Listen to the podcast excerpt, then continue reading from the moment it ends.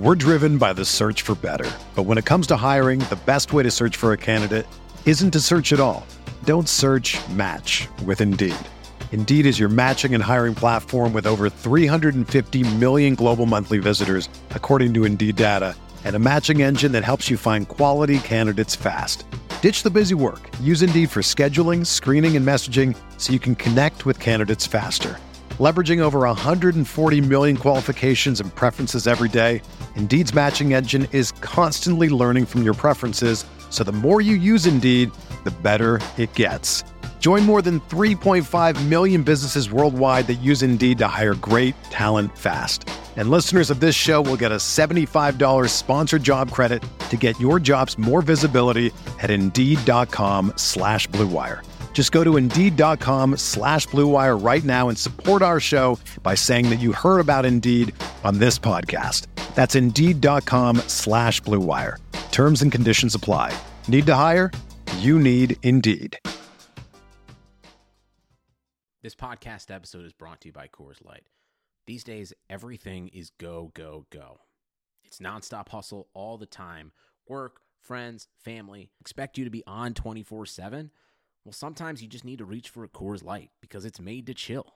Coors Light is cold lagered, cold filtered, and cold packaged. It's as crisp and refreshing as the Colorado Rockies. It is literally made to chill. Coors Light is the one I choose when I need to unwind. So when you want to hit reset, reach for the beer that's made to chill. Get Coors Light in the new look delivered straight to your door with Drizly or Instacart. Celebrate responsibly. Coors Brewing Company, Golden, Colorado. Support for this podcast comes from Wild Turkey Kentucky Straight Bourbon Whiskey. Let's tune in to their one on one with Jamal, a real bartender from Old Fourth Ward in Atlanta. I really get into the backstory of whatever I'm pouring, out of respect. There are literally years of experience behind these bottles. Wild Turkey, same recipe since 1942. If you want a true classic, this is what you want to order. Wild Turkey. Wild Turkey Distilling Company, Lawrenceburg, Kentucky. Copyright 2020, Campari American, New York, New York. Never compromise, drink responsibly. They're gonna kill the love of my life. If I don't go back to what I was doing. This Friday, Our line of work is quite brutal and quite ruthless. how far would you go for love? You steal truck, bring it to me. Then you make your money. Is it dangerous? Of course it's dangerous. Nicholas Hoult, Felicity Jones, with Ben Kingsley and Anthony Hopkins. All this trouble, all this pain for love. Collide in theaters Friday. Rated PG 13, may be inappropriate for children under 13.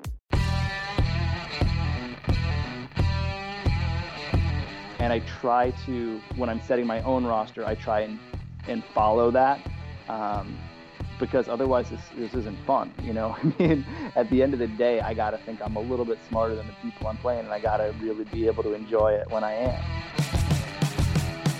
This is the Fantasy Soccer Podcast brought to you by RotoWire.com, your premier source for fantasy sports.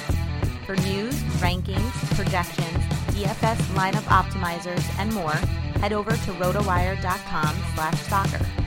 And now, here are your hosts, Mike Gottlieb and Andrew Laird. Hello, everyone. Welcome to the RotoWire Fantasy Soccer Podcast. My name is Andrew Laird, Senior Soccer Editor of RotoWire.com. I am joined today by Togga's John Wallen, who's been nice enough to join us for a few different podcasts. I uh, went out of my way to schedule this one on the day before Thanksgiving so that Mike uh, could not do it and therefore couldn't uh, hijack all of the questions that we ask uh, John. But, John, thanks for coming on. Oh, thank you very much for having me, Andrew. It's a great way to kick off Thanksgiving weekend. There you go. Um, we were talking. We're going to talk Togga mostly uh, in this podcast um, because uh, that's right in John's wheelhouse. Although he is an expert in plenty of other um, formats, but uh, we're going to start with the Perfect Eleven game, which um, I adore this game, and I kind of use it as the the example of uh, when people complain on uh, when they play on DraftKings or FanDuel, like, oh, the pricing is too easy, you can have whoever you want. And uh, my response is always, I play in a game where you can have whoever you want, and it's not any easier. um, every the, the kind of the big complaints are, uh, you know, oh, you can have anybody, and so everybody's going to have the same people. And the easy response is, well, one, no, they don't, and two, if everybody has the same people, then you're not beating them. And so there's this whole, you know, the differential strategy becomes even more important because, yeah, you know, you don't have to fit um, the salaries in. Uh, so, John, you uh, were gracious enough to compliment me on a few tweets that I sent out recently about uh, guys who made the perfect 11 and then you uh, decide to hijack an article I was going to write. So if you could explain that to Yeah, so I, um, I, I saw the tweets that you shot out and then the one that really caught my eye was you'd mentioned that Tom Heaton, um, Burnley's fine goalkeeper, had been the perfect 11 goalkeeper uh, three times already through just 12 weeks.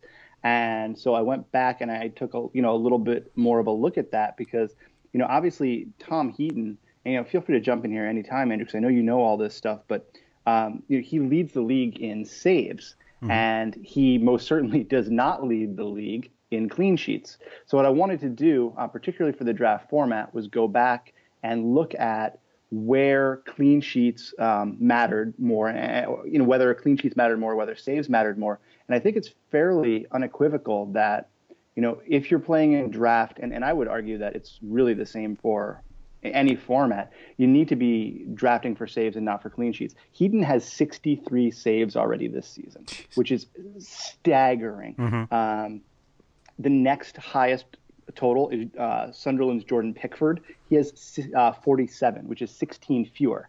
And you can actually That's roll like four down or five the, games worth. sure. Or it's Fraser Forster's entire season. Fraser wow. Forster only has 17 saves in 12 games. Forster has four clean sheets, you know, which obviously is, is more than Heaton's clean sheets. It's more than Pickford's clean sheets. Pickford only has the one. He just got it last week. Mm-hmm. Ben Foster only has uh, three clean sheets. But Heaton, Pickford, Foster are one in the save table. Not coincidentally, they are one, two, three in the total points table. And um, you know, so I went back and started trying to build, um, you know, find some rules for picking um, maybe a differential side, but you know, really just kind of picking a smarter side.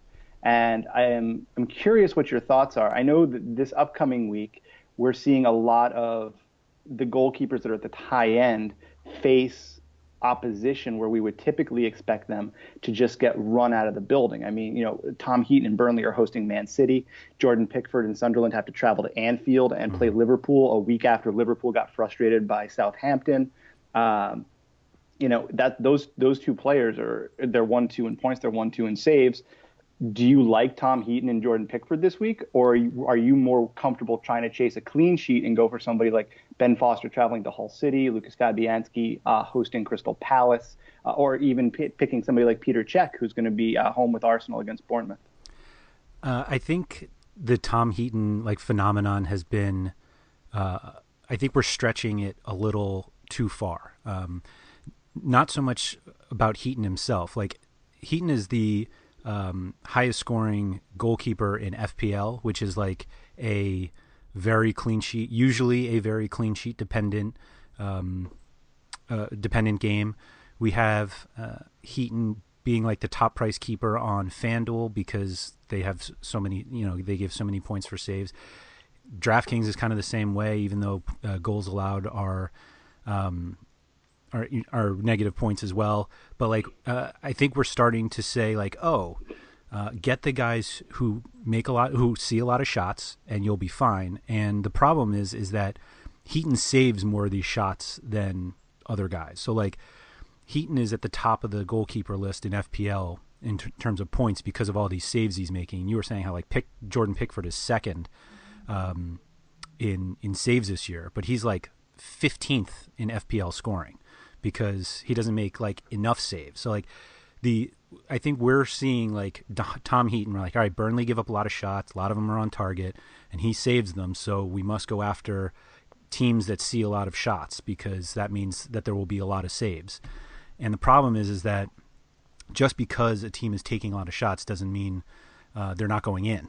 and so um, Heaton is kind of. I think Heaton's in a class by himself. Um, that yes, you can you can look at teams that are that are making saves, but um, I got in a little Twitter spat today over. Um, yeah, we're so we're kind of in the middle of a Champions League uh, week here. Borussia Dortmund scored eight goals yesterday, and uh, I made a comment because um, the Legia Warsaw goalkeeper at one point had uh, negative twelve points on DraftKings, and uh, I kind of made a tongue-in-cheek joke about how you know that wasn't a good play and everyone was like, well, obviously he wasn't a good play. And it's like, well, actually he's he's fitting into this mold of exactly what people are starting to do now of let me pick the goalkeeper who's going to see the most shots.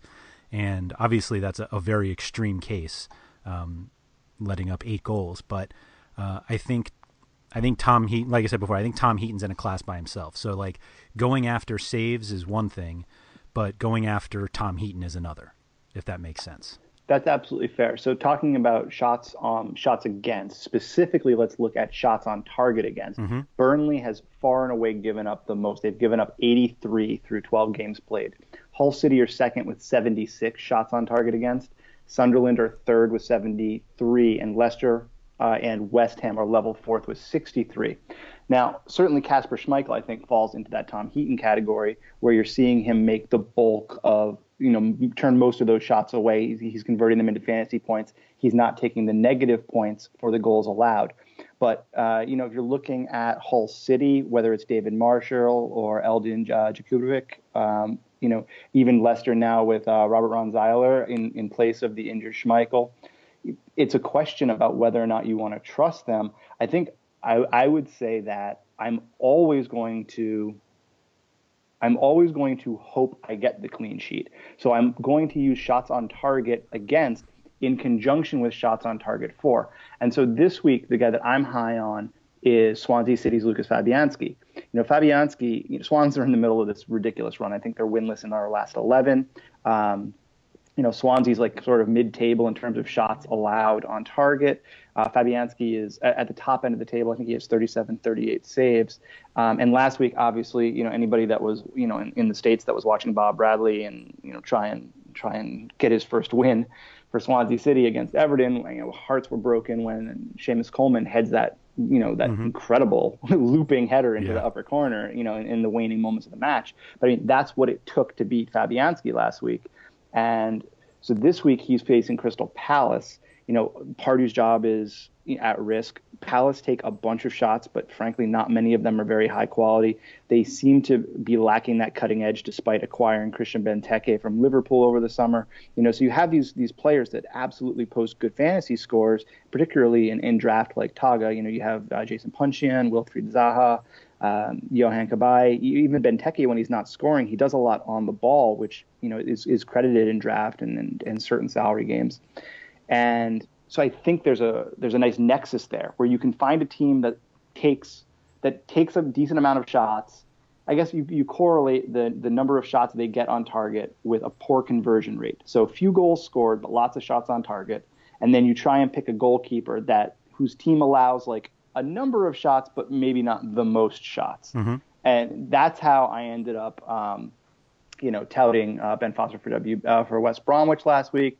Um, that's how I ended up touting. Um, uh, you're gonna have to excuse me for one second because last week was last week, and I'm full on in this week rank modes. But um, you know, there were, um, excuse me, Jordan Pickford. I picked last week. I doubled down. I said to pick uh, Jordan Pickford and Patrick Van Aanholt, yep. um, and and do a mini defensive stack, and that worked out well. You know, Sunderland gave up a bunch of shots. I think Pickford made five saves. Obviously, he kept the clean sheet, and you know that was that was sort of the perfect storm. And I think Lucas Fabianski is that player this week, and I think that's a a strategy that anyone can use moving forward. Those stats aren't hard to find. You can find shots on target for and against. I mean, if you just Google that, a number of sites will come up um, it's, it's pretty easy to then correlate that across, you know, going over to Playtogga and, and looking at your player list or, or going into the official FPL, whatever it might be. And, you know, just charting a little bit. Take three minutes of your time. You know, shoot me a, a tweet at Fantasy Gaffer, shoot you a tweet at RotoWire Andrew. I mean, we we know these things. We're happy to answer those questions. And I think it's a it's a good way to go from getting five points out of your goalkeeper to getting nine, ten, maybe 12 points out of your goalkeeper each week. Yeah, we um at the beginning of the season, um, the the saves were so important because clean sheets were so were so low, and uh, you know obviously when there aren't that many clean sheets, you get the points elsewhere, and and saves are it. Um, Chelsea seem to have flipped the script on that, uh, and what's weird is that Mike and I kind of have always been very you know wait on goalkeepers and or don't worry about keepers and defenders. The the Chelsea defense uh, at least this clean sheet record seems to have nothing to do with um, Thibaut Courtois. Like the looking at, I have this kind of which um, are one of the one of the tools that we're working on on RotoWire, which is something you said like shots and shots uh, against. Um, do you know how many shots on target um, Chelsea have allowed since that Arsenal game? Like they, they switched to the three four three basically at halftime of the Arsenal game. So since then, was that six games? Do you know how many shots they've allowed on target? So I, I know that in the last six games, which they've kept clean sheets in on the spin, he's only recorded ten saves. So eleven, maybe twelve in that period. It's nine. Yeah. Five of which came against Manchester United. That's what's crazy about it. So they allowed two to Hull, none to Leicester, one to Southampton, none to Everton, and one to Middlesbrough. And it's like, so you're getting the clean sheet, which is better than, you know, getting blasted, but like that's almost the extreme case. Like you want teams that allow shots, which is kind of where I like your your Swansea call because like the Chelsea defense has almost been too good that you're not getting enough value out of Courtois because he's he's basically getting zero or and or one save clean sheets, which in a lot of formats that's just not enough to to be the best guy in that week. Yeah, and you're seeing that. I mean, so go back, he's got six clean sheets on the spin, but over the last six weeks, he's only been the perfect 11 goalkeeper once, and that was in that game week nine match when Chelsea hosted Manchester United and he had to make the five saves. Yep. And he posted 19 points in Togga. That's a that's a very good score. I mean, typically goalkeepers, you know, I think Tom Heaton for all of his heroics is the highest scoring goalkeeper. He's still averaging less than 10 points. Mm-hmm. There's no goalkeeper that averages double digits. So if you can target a goalkeeper that you feel is going to give you 10 points, you are ahead of the game every week. Mm-hmm. Mm-hmm. Um, when you one of the um, improvements that you guys did from last year to this year was basically rolling your team over week to week in case you forget to set it, which really saves somebody like me who, um, come 10 a.m. on Saturday morning Eastern, at least for me, and I have 17 things to catch, 17 teams to set. Sometimes one doesn't make it, but um, when you're doing your perfect 11, do you clean it out every week and start fresh, or are there guys that you find yourself keeping in every week? There's been a trend lately where I've started looking for streaks, and particularly streaks that I feel are sustainable. So you look at somebody like uh, Eden Hazard or Kevin De Bruyne, um, both those players obviously on fire, and it's it's hard. They've just they've had really good fixtures, and you don't want to take them out. Um, what I do try and do, so I, the short answer is no. I don't clean my squad out every week. Um, but what I will do, I may end up flipping all 11 if I feel like ownership percentage is getting too high, or I feel like it's one of those things where you, you, maybe a manager in a in a Thursday or a Friday press conference starts addressing the fact that you know we're actually going to shift our tactics to push Manchester City to come through the middle. And well, now we have Yaya Toure back, so Manchester City, you don't maybe don't want to push them to come in through the middle. but um, you know, there's there there are those little triggers, and, and I try and be pretty dutiful about you know updating people, um, you know, on, on Twitter or Facebook, wherever it may be, about about what we're seeing and what we're hearing from the EPL community. But I think that if you're going to be successful, ultimately you have to take you have to be willing to. Uh, I think about it like cards, right? If you keep betting five dollars every time, at the end of the day, what's the best you're going to do? You're going to double your money. You have to selectively pick those hands where, for whatever reason, feeling or you know math, you just say, no, this is where I'm going to take that ten dollar bet I just won. I'm going to double down on it. I'm going to take that twenty dollar bet I just won. I'm going to double down on it. And so three weeks down the road, you're looking, you know, at having exponentially more points than you would have had you really tried to be super analytical. You know, you just you you, have that little bit of a hunter. You have that one statistic that you're willing to hang your hat on. You know, maybe it's a Adama Traore, right? Like has the most successful take-ons of any player over two weeks for the last three years or something like that. And you go, all right, well, their Middlesbrough is clearly giving Adama Traore the ball. Uh, you know, I know that those uh, those take-ons are going to give him a floor of seven or eight points. You know, if that guy can just pop a goal this week, all of a sudden he goes from being a midfielder four to you know uh, you know earning three, four, or five times his cost, and all that's that's the way that you win weeks. So I'm happy to I'm happy to stick with guys, but I only stick with those guys where I feel like the risk you know the risk justifies it. I don't think there's a non Traore in the world that doesn't love Adama Traore as much as you do.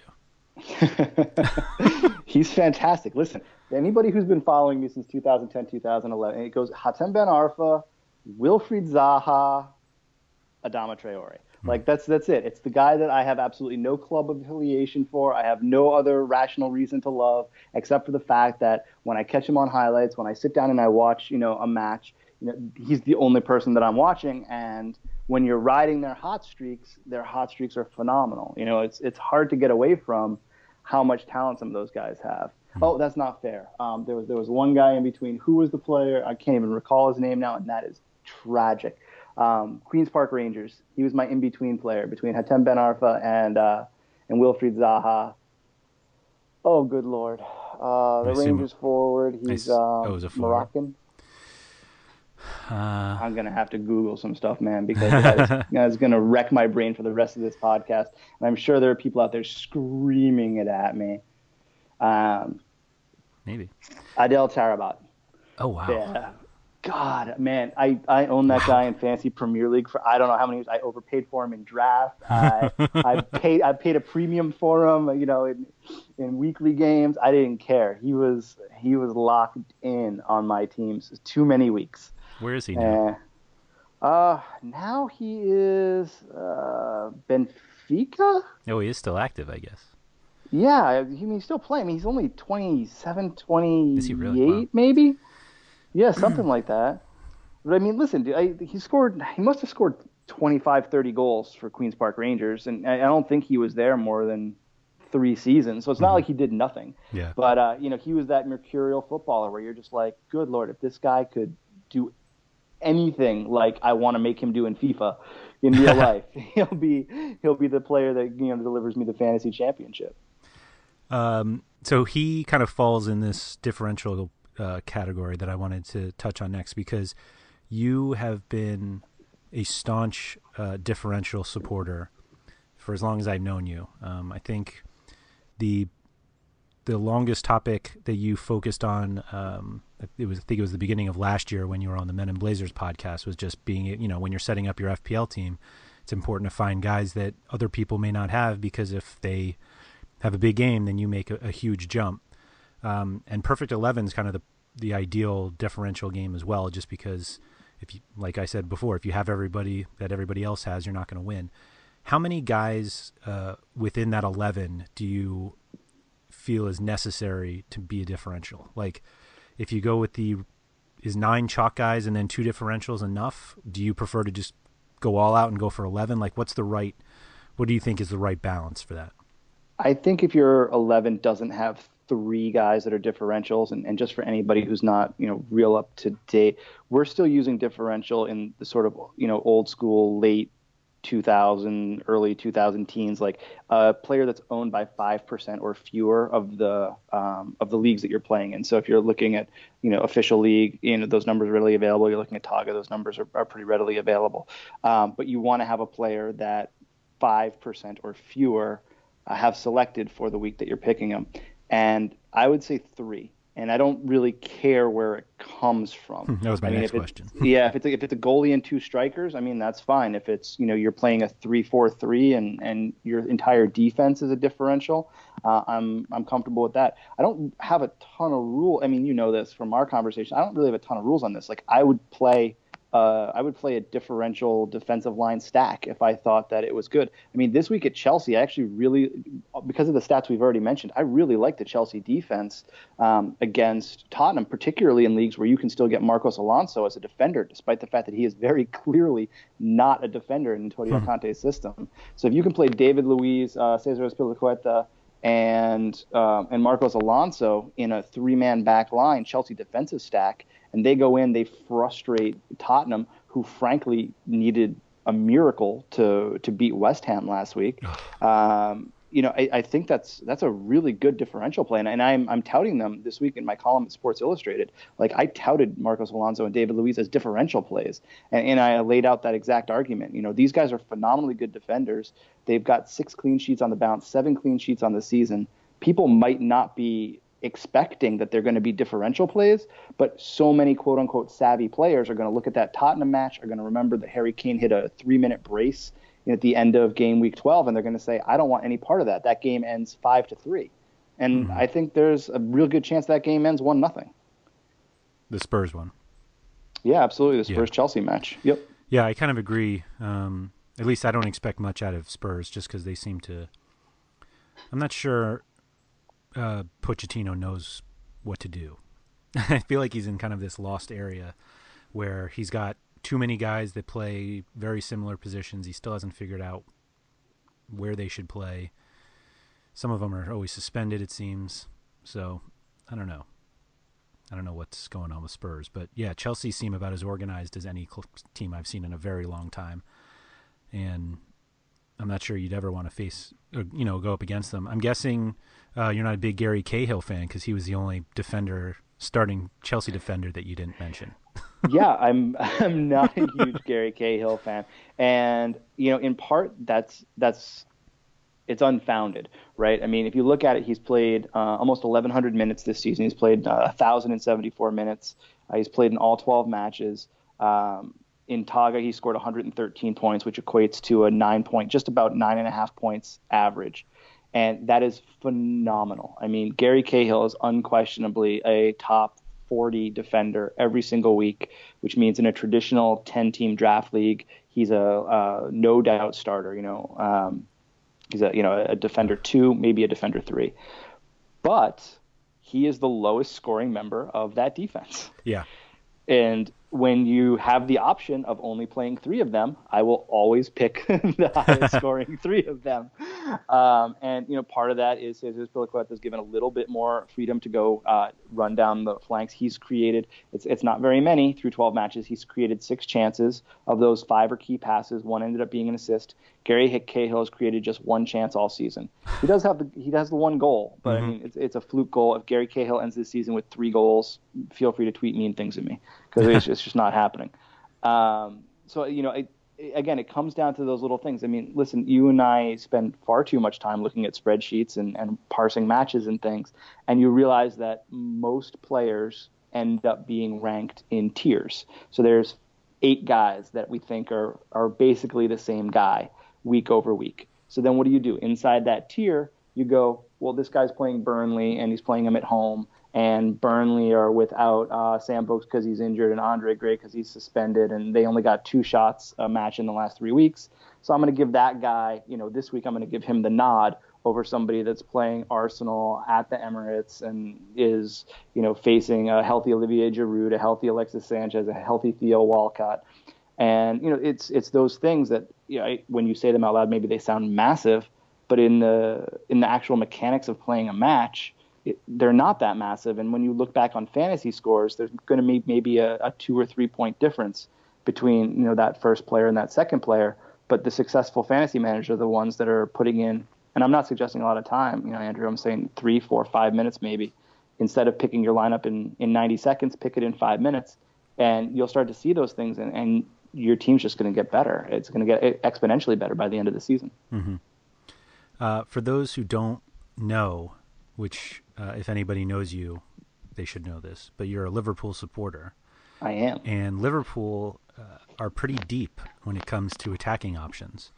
Uh, do you find yourself uh, changing kind of your uh, internal Liverpool attacking rankings at all, or do you um, do you continue to think that? I assume you think Firmino is is the best of the group, since um, I'm not sure you're allowed not to think that after what you yeah, contra- contractually obligated. Right, right. I believe you are. um, for those, I mean, basically after uh, Liverpool bought uh, Roberto Firmino from Hoffenheim, um, John was by far the loudest outcrier of this guy's going to be awesome, um, and even I believe he was even a topic of that original differential conversation with Men in Blazers. And um, while he started a little slowly at the beginning of last year, um, it looks like you were exactly right that he's awesome. Um, and so, uh, you know, if if you're going into a, a, a perfect eleven each week, and you say, all right, Liverpool's playing. I mean, basically, it's one of. Are there are there more than like three situations where you wouldn't think that you'd play Liverpool guy. It's probably like at Chelsea. Mm, that might be it, actually. Now that I think about it, well, I mean, so the nice thing about Roberto Firmino, and just for a minute on him is that he scores points across the board. So one of the reasons that I, you know, that I prefer playing draft and, and that I prefer playing at Togga Perfect 11 is, you know, we're scoring in, in 15, 16, 17 categories uh, across matches. So that means things like successful take-ons where you beat a man on the dribble, successful crosses, you know, key passes, chances created. Uh, on the defensive end, making interceptions or winning tackles, having aerial duels won or clearances. And you know, Roberto Firmino is phenomenal across all of those um, across all those categories. He does have the five goals and five assists this season. And since Jurgen Klopp uh, was appointed manager of Liverpool, uh, Roberto Firmino has been more valuable than uh, Harry Kane. He's been more valuable than Riyad Mahrez. He's been more valuable than Philippe Coutinho. He's been more valuable than Sergio Aguero. Uh, and I'm just speaking in terms of purely in terms of fantasy points. Um, I mean, he's he's perfectly built for a Klopp system and I owe the Liverpool board a debt of gratitude for firing Brendan Rodgers and saving my career as an FPL pundit. But uh, that team it gets stacked a lot, and so if you're playing a Togga, Roberto Firmino is a forward, which is what he should be. Um, there's a decent argument that next season Philippe Coutinho is going to be a forward, mm-hmm. and forward gets very clearly distinguished for us from striker. Um, as teams have moved into playing a lot more 3-4-3 or um, you know, three two, however you want to parse that one three, whatever it might yeah. be. uh, you know, it's it, it, becomes necessary for fantasy platforms to ad- uh, to adapt, and I don't feel like m- most have. I feel like we're we're really good about that. Um, the one you know issue that players do have with us is that we lock positions um, at the time of the at the end of the August transfer window. And so James Milner is still a midfielder. Mm-hmm. So that, that kind of goes to your point. When you look at the Togga top scorers uh, for Liverpool, it's Philippe Coutinho, midfielder. Then it's Roberto Firmino, forward. Great. I love having the two of them stacked. Then Sadio Mane, who's still a midfielder despite playing in that forward role because he was classed a midfielder um, at Southampton. Southampton yeah. Right, because obviously Southampton used to play a lone striker or, or sometimes a pairing of strikers when they had the Charlie Austin um, Shane Long pairing at the end. Yeah. And so Sadio Mane, midfielder. James Milner, who's Liverpool's left back, is still a midfielder. Adam Lallana, midfielder. Jordan Henderson, midfielder. Um, you know, then you you get down into Nathaniel Clyne, Dejan Lovren, but then there's Georginio Wijnaldum. Um, there's obviously Emre Can, who's been valuable. There's Ben Lucas, who's been playing um, at the back and has been valuable in the minutes that he's gotten with Livia. Um, so it, it's it's tough, but again, I don't I don't oppose playing mini stacks three or four. And in Perfect 11, uh, unlike traditional salary cap games, there are no restrictions. So if you want to play five Liverpool players, you're certainly welcome to. If you want to play Liverpool starting 11, I mean, you're welcome to. Um, and again, this kind of goes back to the point that we made maybe 10 minutes ago. I may not have a Liverpool player in my in my squad every side, I may have the same Liverpool player in my squad for four straight matches. Mm-hmm. You know, I mean, taking that tact with Sadio Mane has worked out very well. Sadio Mane, if you go back and look at his goal log, he basically scores every other game. It's a goal, it's no goal, it's a goal, it's no goal, it's a goal, it's no goal, it's no goal, it's two goals, it's no goal, it's a goal. it, it just it's it's phenomenal. You know, he's he's involved every week and he just seems to pop up.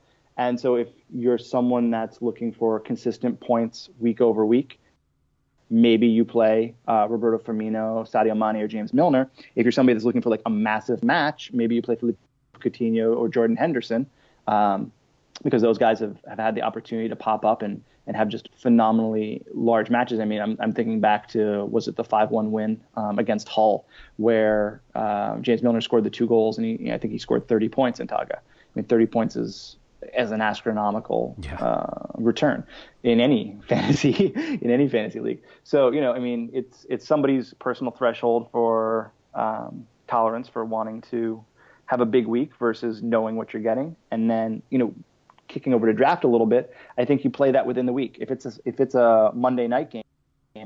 And you're winning by eight points. I think you start James Milner. If it's um, you know a Saturday 3 p.m. English time kickoff, maybe you just you know you roll your dice with your best guy, quote unquote, and you play Philippe Coutinho.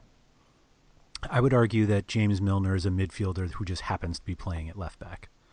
I like that argument. um, the are there any other teams that you f- have found yourself stacking um, that are not Liverpool or Man City? I guess. I, yeah, I've stacked Man City a lot this Yeah. season. Is it Um, is it beyond Aguero and De Bruyne though? Yeah, it absolutely is because Oh. I really like the idea that you can use um, Raheem Sterling as a forward, Hmm. and then you have the opportunity of using a second midfield slot. So you can use a, a, a 2-2 stack where you can play um, Aguero and Raheem Sterling as your two forwards, and then you can use um, KDB and then another um, another player in the back, and you don't limit really your your midfield attacking options. So whether that's been uh, Nicolas Otamendi and uh, Kevin De Bruyne or David Silva, uh, there have been matches where I've stacked with Nolito uh, or even Fernandinho, um, and I know a bunch of people were uh, were stacking. They were running the Claudio Bravo, Nicolas Otamendi, uh, Ilkay. Uh, I'm never going to get through Gundogan, Kevin De Bruyne, Sergio Aguero. Six. We saw that six player stack Jeez. a lot. Um, like I mean, not you know 100% of our players obviously, but you know that that six player Man City stack gets used from time to time. Um, we've seen entire midfields filled out with Liverpool players because they play across the pitch, and you know you can start uh, James Milner, uh, you can start Milner, uh, excuse me, Milner, Lallana, Coutinho, and Mane, and that's your four midfielders. We see that stack a lot. Um, the other player, excuse me, the other teams that I really have been enjoying stacking have been non-traditional teams. I actually recommended a um, a Matt Phillips led uh, West Bromwich Albion uh, attacking stack last week, which worked out pretty well. That worked, yeah. I didn't have I didn't have it in my eleven, but I told people they should do it. So, you know, there's that. Um, and then uh, this weird Arsenal stack has has been you you have to kind of cross um, you have to cross positional lines. A lot of people, you know, I, I shouldn't say a lot of people. A number of people rode Alex Iwobi thinking that you know he's a young player, he's got a lot of potential, he's really on the come, and then he didn't produce in fantasy. I think he's averaging less than six points a game for fantasy purposes, despite you know being a, a solid contributor in that front three, um, just in behind Alexis Sanchez and, and continuing to get minutes. But as Aaron Ramsey comes back, as Santi Cazorla gets healthy, um, maybe even trying to get some more minutes for Alex Oxlade Chamberlain, who's he still has fewer than 400 minutes played this season. I think Iwobi's probably out. Um, but you can you can stack uh, Carl Jenkinson now, who's in. If you're looking for a differential play, not a lot of people are on Carl Jenkinson yet, who's filling in for the injured Hector Bellerin. Uh, you can certainly use Peter Cech. Um, uh, Mustafi is is not getting the love that his center back pairing, uh, Laurent Koscielny, is. But if you strip out the goals scored for Koscielny, uh, Mustafi's actually been the more productive defender for fantasy. And then you have obviously you have your choice of running any of the three Arsenal strikers who are Alexis Sanchez, Olivier Giroud, and Theo Walcott um, up front, and you can pair any of them with Mesut Ozil, and, and you have a nice four uh, four player Arsenal stack, uh, which is probably a stack that we're going to see a lot this week because they're hosting uh, Bournemouth, and there's no reason not to stack them. As long as they don't get hurt today. Um, Fair enough. and who do, and, and who do you support? Yeah. the um the the whole process that I have uh, at least when I go in to build my team each week is literally uh I throw out guys first. Like I actually don't look necessarily for guys I want. It's who are the guys that I had last week that I don't want this week. And I feel like sometimes that actually makes me end up keeping guys week to week because I'm like, oh, this guy was fine last week. I'll play him this week. Um, which is why I asked you if you kind of start fresh um, when you go through. But the what's like the first thing that you do when you like you obviously like all right here are the big you know here are the favorites here's you know who's supposed to score the goals but like is there a position that you go to first like do you say all right let me get my attackers done or you go the opposite way is you know oh so and so's playing home against Hull so I'll let me go get the that goalkeeper Yeah, I'm a little bit superstitious in that I well, I mean, it's superstitious maybe, uh, practical maybe. I don't like picking attackers against my goalkeeper. Yep. So I will almost always uh, inevitably do the defensive analysis first. Go in, look and see who I think just on on raw numbers. So you know these are the teams that have scored uh, you know two plus goals a match what goalkeepers are they facing? All right, do I like those guys to make a lot of saves, or do I like those guys to get absolutely annihilated? All right, I like those guys, you know, to make a lot of saves. Let's put them in. So would I start Tom Heaton this week against Man City? Yeah, maybe I would. Would I start Jordan Pickford against Liverpool? I absolutely would not, and that has nothing to do with my Liverpool bias. That has to do with the fact that I think Jurgen Klopp has Liverpool primed to come out and score seven. I mean, that team is is phenomenally good at maintaining possession and, and registering shots on goal, and it's it's always going to be a matter of luck whether or not those go in. Um, so I'm gonna I'm gonna go look at my goalkeepers, and then I think, and maybe you find this the same way, but as you're going through and you're doing your defensive analysis, you're inevitably picking up these little bits, these little facts that you like about forwards. So you're looking at you know um, Southampton and you're saying, well, you know they haven't really taken that many shots on goal, but Charlie Austin's recorded 50% of all of Southampton's shots on target this season yeah, I should probably start Charlie Austin this week against Everton because you know Everton's pretty loose at the back. You know Leighton Baines coming back hasn't really solidified that, and Seamus Coleman's you know great going forward, but you know Ashley Williams hasn't provided the the level of foundation that they thought, and you know Martin Stekelenburg's shown he can clearly get beaten. So I, I really like Charlie Austin to maybe take eight shots, have four of them be on target, and, and score a brace. You know, and, and that stuff I think almost organically happens and I try to when I'm setting my own roster, I try and and follow that. Um, because otherwise this this isn't fun, you know. I mean, at the end of the day, I got to think I'm a little bit smarter than the people I'm playing, and I got to really be able to enjoy it when I am. yeah, I mean, everything that you're kind of talking through makes me just further that point that like the idea of no salaries doesn't necessarily mean you're going to have all the same players because we just have so many players to choose from and there it's not like there's only one good situation each week and even if there are only two good situations that doesn't mean you're picking the same forwards and midfielders. And if you are you still have four defenders and a goalkeeper that you have to worry about. Like yeah absolutely. So like i mean let's let's walk through it this week right? I mean when you first look at uh, and we're you know we're using game week 13 of 2016 season as as our template. So you know you have Manchester City traveling to Burnley, you have Liverpool hosting Sunderland, you have Arsenal hosting Bournemouth. I mean, obviously those three matches really pop out, but even within those three matches, do you use Roberto Firmino? Do you use Sergio Aguero? Do you use Alexis Sanchez, Olivier Giroud, Theo Walcott, Raheem Sterling? That's that's six forwards that are players that are classed forwards just on that team. You only have two spots. So even within that team, now you have to decide who within those teams you have to pick who you want. And if you're any kind of um, you know if you're any kind of motivated player and you're trying to move up the board, the first thing you're going to say is, I guarantee you, and this is this is probably the best strategy tip I have. If there's a position that is just screaming out that everyone is going to be on two guys, that's the first position I'm going to look to go differential. So if everybody under the sun is going to be starting Roberto Firmino um, home against Sunderland and Sergio Aguero traveling to Burnley, I'm going to start looking for somebody else. I'm going to maybe play Aguero's line mate Raheem Sterling uh, in that same matchup, but I'm going to start looking somewhere else. I'm going to look at Charlie Austin against Everton or, or Troy Deeney against Stoke because all of those players are are quality players, and that's how you end up picking somebody like Salomon Rondon or, or Matt Phillips last week, um, you know, for the Albion and, and, going in and getting four.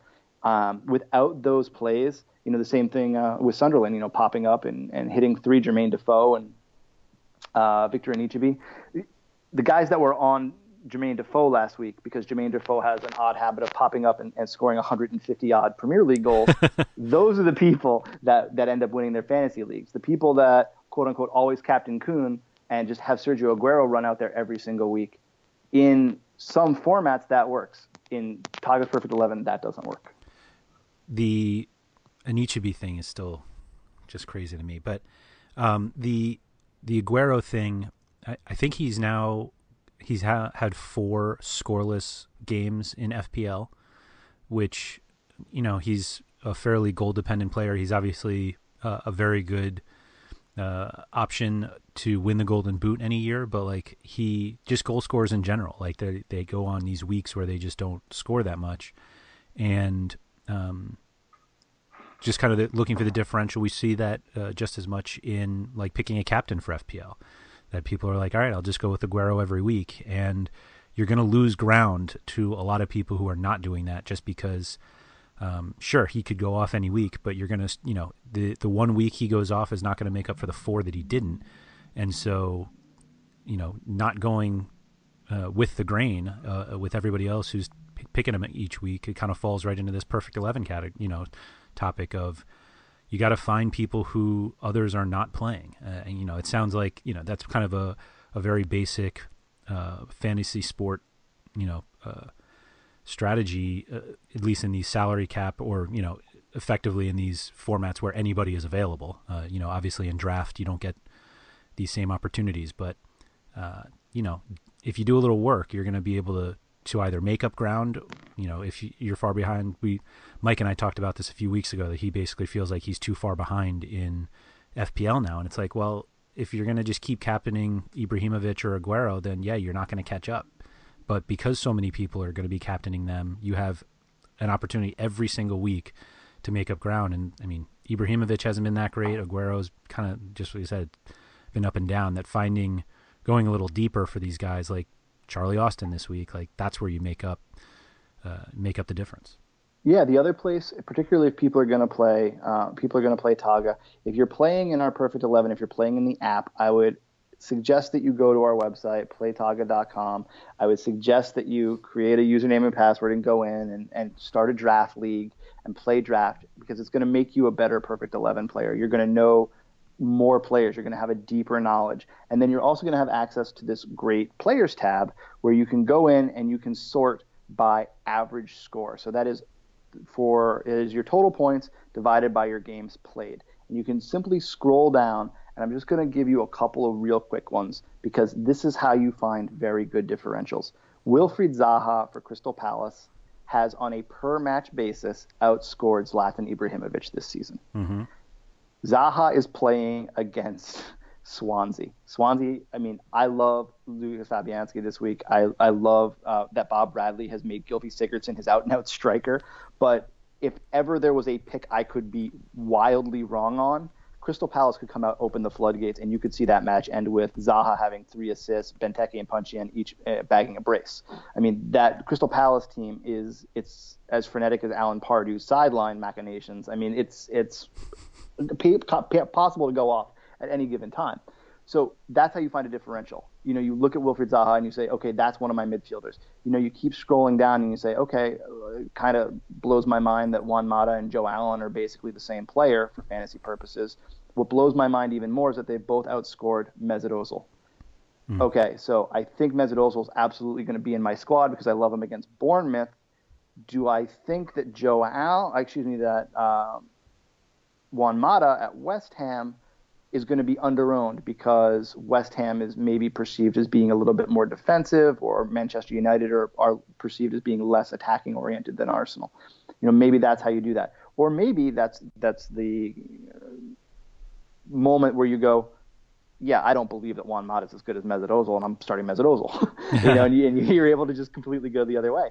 But scrolling right back down, I mean, this is this is a very good way to go and pick them. And so, I mean, this is how you know I, I go down and I find that um, you know Stoke City Shaqiri, he's got Watford. Watford is nothing special defensively, and people are forgetting about Shaqiri because he only has 563 minutes played this season. You know, people forget he had an injury and, and he was out for five six matches. Mm-hmm. So his total points are he's only scored 72 points this season, which, you know, again, on a 12 match basis, that would be really poor. That would be six points a game. But he's only played 560 minutes. He's scoring 10 and a half points. That is more than Dele Alli. That is more than Antonio Valencia. That is more than, you know, my favorite, uh, new favorite, uh, Nathan Redmond, for, you know, future hmm. Liverpool standout, Nathan Redmond. It's more than Riyad Mahrez. I mean, you know, so you, you scroll through and you start looking at these statistics that they're not necessarily they're not necessarily predictive statistics. They're not necessarily uh, rooted in in you know proper football analytics, but they give you a much different view of the way the game is played, and they allow you to pick players that maybe you wouldn't otherwise pick. And again, that's why I, I always recommend people go and play draft because I think playing draft, you know, it opens your eyes. If you're playing in a league with ten teams, they each start 11 players. That's 110 players starting every week. There are not 110 players that are going to be owned more than 10% in a salary cap game, in a cash money game, anything like that. You know, if you look at the ownership tables at the end of those weeks. So what are you doing? You're picking from a much smaller pool. You're picking from the 50 best players or the 40 best players. Come play draft. You have to pick from the 200 best players every week. And when you get good at draft, you're going to notice that you start dominating your perfect 11. You're going to start winning your weekend cash games. You're going to start winning, you know, your traditional salary cap games. Uh, I went to my one of my draft leagues uh, and did all of that. I went through the players, the available players, and sorted by average. And it was just thrilled to see Yaya Toure at the top of the list. Because who else would it be? 25 and a half points per game. Not bad. Yeah. Um, what was great to see, though, was kind of back to what we were talking about before. Marcos Alonso is the eighth highest scoring player per game. Um, he's at seven, almost 17 and a half. So he's ahead of Diego Costa, Lukaku, Aguero, Alexis. Those are the guys right behind him, which kind of right, just right, proves right behind Roberto Firmino. Right, exactly. That's right. Um, just kind of, uh, you know, obviously the the scoring categories are a little deeper in Togga than a, a bunch of others, but um, the the impact that Alonso has had since coming into the starting lineup has just been pretty incredible from a fantasy perspective, at least. Yeah, and so that I think that might be the the last really good bit of sort of universal advice I have, which is look for players that are playing out of position. And I think that's important for two things. A lot of people are, are knocking James Milner playing out of position as a defender, and they're saying, well, he's not getting the credit for the clean sheets, even though he's responsible for them. That's true. But James Milner is playing out of position for Liverpool every single week of every single match. You know, a player like that is never going to be out of the lineup. And when you look at what his total points are, he's still producing. So that's great. I mean, that's that's one way to look at an out of position player, right? Somebody like uh, Geoff Cameron, mm-hmm. another player like that. Geoff Cameron is going to get moved around in the lineup. That means he's going to get minutes, and so he's um you know he's a player that maybe you target as a as a defender four, knowing that he's going to get some matches in the midfield.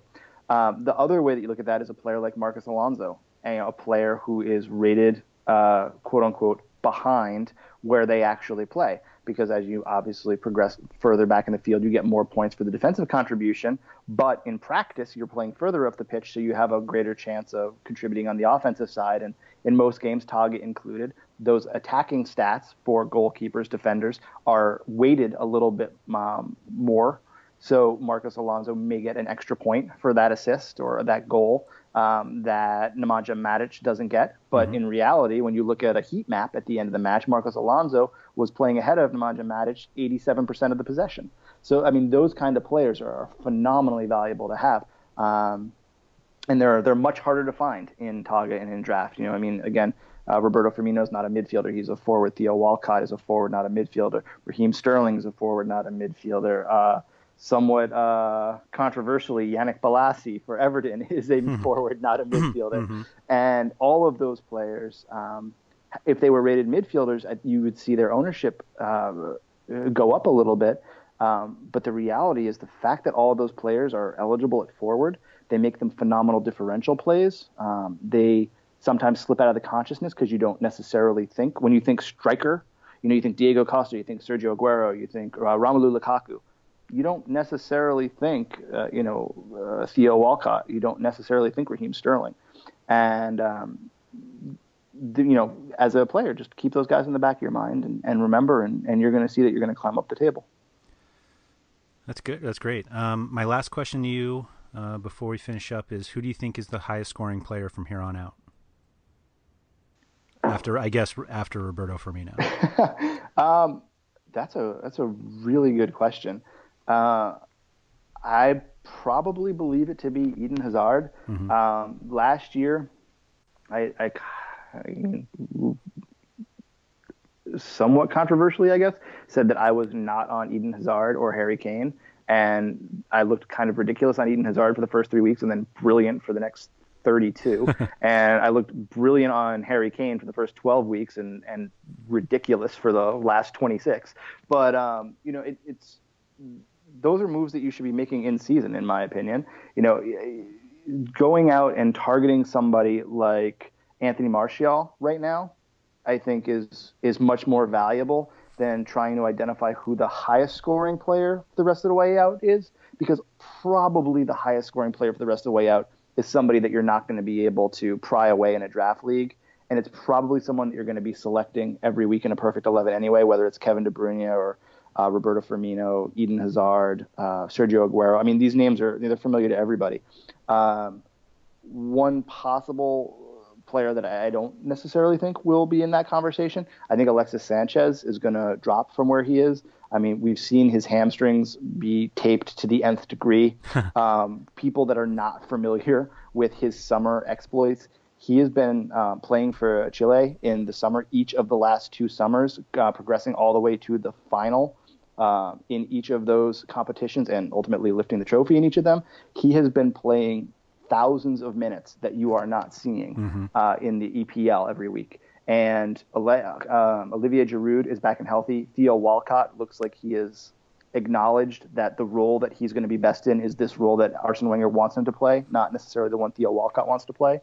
Um, Lucas Perez still hasn't played for Arsenal in any meaningful way, and, and he's still sitting there. So I think we see Alexis Sanchez get rested. I am I am very concerned uh, for fantasy owners that that starts in game week 13 against Bournemouth. Just for anybody that's paying attention to my Twitter feed, uh, you're going to see me tweeting a hmm. lot about Alexis Sanchez's status upcoming. But those guys, Andrew, like the highest scoring player is going to be one of those six guys. You know, I mean, almost inevitably. I guess there's a chance it could be Harry Kane. There's a chance it could be Zlatan Ibrahimovic. Uh, there's a chance it could be Philippe Coutinho. But again, what is that? That's that's ten guys that realistically anybody could say. Mm-hmm. If you know, if this were Vegas, it'd be those ten guys on the board, and then you could get the field at twenty five to one. Right. You know, it's it's not a it's not an expansive club, but the players that you should be targeting are the guys that we are almost certain are going to get minutes when they're healthy, and are going to be beneficial to your team. So again, I'm looking back at somebody like Anthony Martial from Manchester United, who was a consensus top 15 draft pick this summer. He's someone that should be able to show um, considerable potential once he's able to get into that lineup. He has the skill set where he ought to be able to mesh well, um, both in link-up play with Zlatan Ibrahimovic and in link-up play with uh, Paul Pogba and, and Juan Mata. Um, he still has only played, God, I don't know, 385 yeah, minutes. It's, it's tiny. It's it's itty bitty, and um, so somebody like that, um, you know, if managers are selling Luke Shaw because they think that Jose Mourinho is done with him, I'm I'm happy to buy shares in Luke Shaw. Um, somebody like Cedric Soares, uh, the defender for Southampton, he's been injured. Mm-hmm. You know, going out and picking him up. We you know we touted Ryan Bertrand in in that same way. Um, as uh, as Leighton Baines, you know those attacking wingback defenders who seem to pick up a little niggling injury like every now and then, and then miss three or four matches. Yeah. But when they're playing, those guys are gold, and um, so that's who I'm looking at right now. I'm I'm probably less concerned with targeting the guy I think who's going to be the most out and out valuable for the next 25 weeks, and I'm trying to find the players who are going to outperform their first 12 weeks exponentially um, over the next 26. Awesome. Awesome. Well, John, thank you very much. This, uh, you know, we always get much smarter when when you come on, and I have a great time playing Togga, both the draft and Perfect Eleven. Um, even though you know it's it kind of all of it adds another wrinkle to to fantasy Premier League as a whole, which is always something that I like. Hopefully, one day we'll get maybe some sort of consistent scoring across. Um, that's kind of the biggest gripe I think that anybody has with with uh, FPL, but frankly, the the more scoring categories that we have on different sites, the more you know it helps people who really put in the work. Which obviously I fall into that category, so I'll happily take that. but uh, thanks for coming on, and uh, yeah, thank you. Yeah, it's been my pleasure. Have a happy Thanksgiving, and uh, hope to be back on soon. Thank you for listening to the RotoWire Fantasy Soccer Podcast. For more great content, visit rotowire.com slash soccer.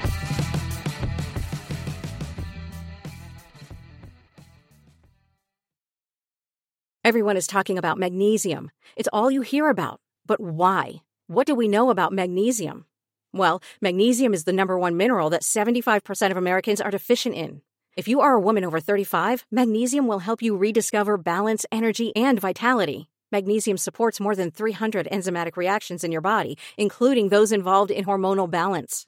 From functional medicine doctors to mental well being and female hormone experts, we all know that magnesium is the one mineral to improve all aspects of well being and health. But which one? Magnesium Breakthrough from Bioptimizers, the trusted choice recommended by leading experts with seven best absorbed forms of magnesium to ensure your body receives the support it needs for overall well being. Go to bioptimizers.com slash balance today and use code BALANCE10 for 10% off. Support your journey to wellness at B-I-O-P-T-I-M-I-Z-E-R-S dot com forward slash balance. Magnesium Breakthrough from Bioptimizers, your foundation to optimal health and vitality.